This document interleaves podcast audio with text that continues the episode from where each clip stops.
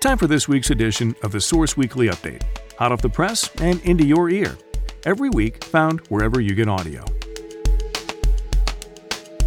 And now, let's take a look at some of the highlights from Volume 25, Issue 40, dated October 3rd.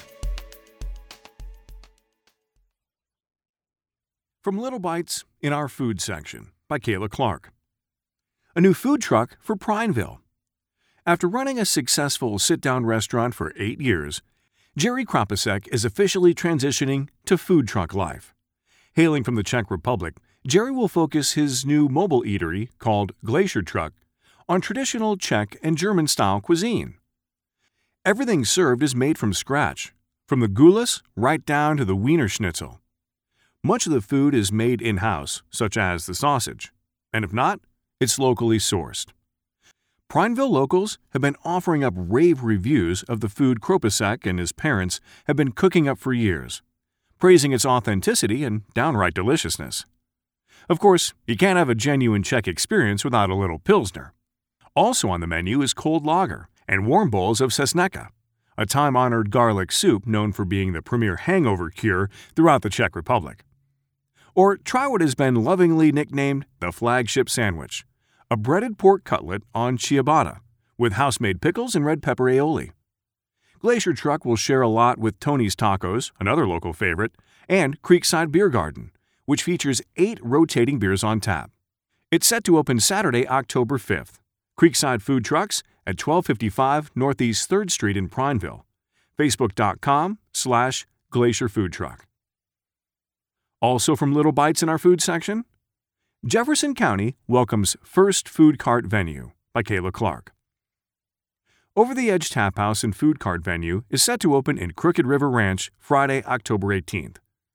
This will be the first family friendly venue to open in the area in over 15 years and will include a play area for kids, a stage for live music, fire pits, and games like corn toss and mini golf. The featured food carts include the Crooked Gnome Cafe, Kay's Bakery, and Wicked Wings. The owner, Lionel Morgan, says she's also searching for a locally owned taco cart to join the family. Morgan has been working tirelessly to get everything in order. She even purchased a football field in Seattle so that she had some quality AstroTurf to add to the outdoor dining area.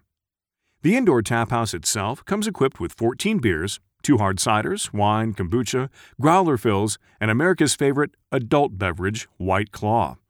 A grand opening begins at 11:30 a.m. Friday, October 18th and will include raffles and door prizes.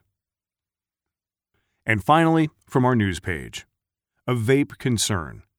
With a second vaporizer related death in Oregon, state leaders ponder a ban, and vape businesses brace for what's next by Nicole Vulcan. As several states move to ban, at least temporarily, the sale of vaporizer products, Oregon leaders are still considering their next moves. The debate further heated up last week when state officials announced that a second Oregonian had died due to a severe lung illness related to vaping.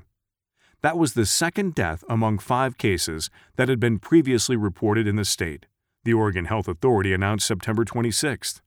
That most recent death was a person who had been hospitalized with respiratory symptoms after vaping cannabis products, OHA reported. For the time being, OHA is recommending that people stop vaping immediately. Local legislative action. On September 27th, Representative Cheri Helt, Republican Bend, announced that during the upcoming February legislative session, she would introduce a bill that would ban retail and online sales of all flavored e cigarettes and vaping products in the state. Helt is among several leaders who have called on Governor Kate Brown to at least temporarily ban on vaping products. In what Helt said would give public health experts more time to investigate what's causing the illnesses. Helt is working with fellow representatives, Representative Janelle Bynum, Democrat Clackamas, and Representative Rachel Prusak, Democrat Tualatin West Linn on the legislation, her office confirmed Monday. Oregonians should not be a laboratory for the vaping industry to determine the dangers of these products, Helt wrote in a release. Following the announcement of a second Oregon death, Brown directed OHA to issue recommendations about ways to move forward, which OHA delivered the following day. Among the six recommendations, implementing a six month temporary moratorium on the sale and display of vaping products increasing access to tobacco cessation services, implementing a statewide prevention campaign, and requesting that the Food and Drug Administration regulate vaping products. An impact on local business. Those in the vaping industry see bans and moratoriums as knee jerk reactions they fear will lead people to the black market to obtain vaping products. Steve Johnson, business operations manager at Central Oregon's High Mountain Mist, a tobacco vaporizer retailer, explained how many of their customers are former smokers who now use vaporizers to avoid the damaging effects of smoking. We have thousands of customers here in Bend that don't smoke cigarettes anymore because they vape, and they've seen changes in their health.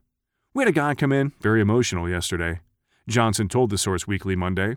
He smoked, he's a cancer survivor, and now he vapes and he runs marathons. He's very afraid that this is going to force him back to something that he knows is going to kill him. Johnson said because tobacco products are regulated by the Food and Drug Administration, ingredients are required to be included on the labeling.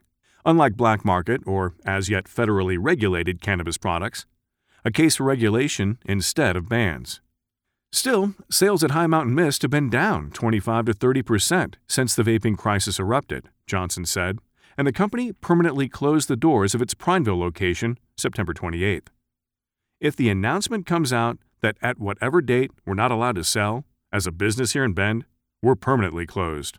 There's no good option around that, Johnson said. Thanks for listening to this week's edition of the Source Weekly podcast. Be sure to pick up your free copy of the Source Weekly wherever you find yourself in Central Oregon, or log on to our website, bendsource.com. Thanks for listening. I'm Sam Scholl.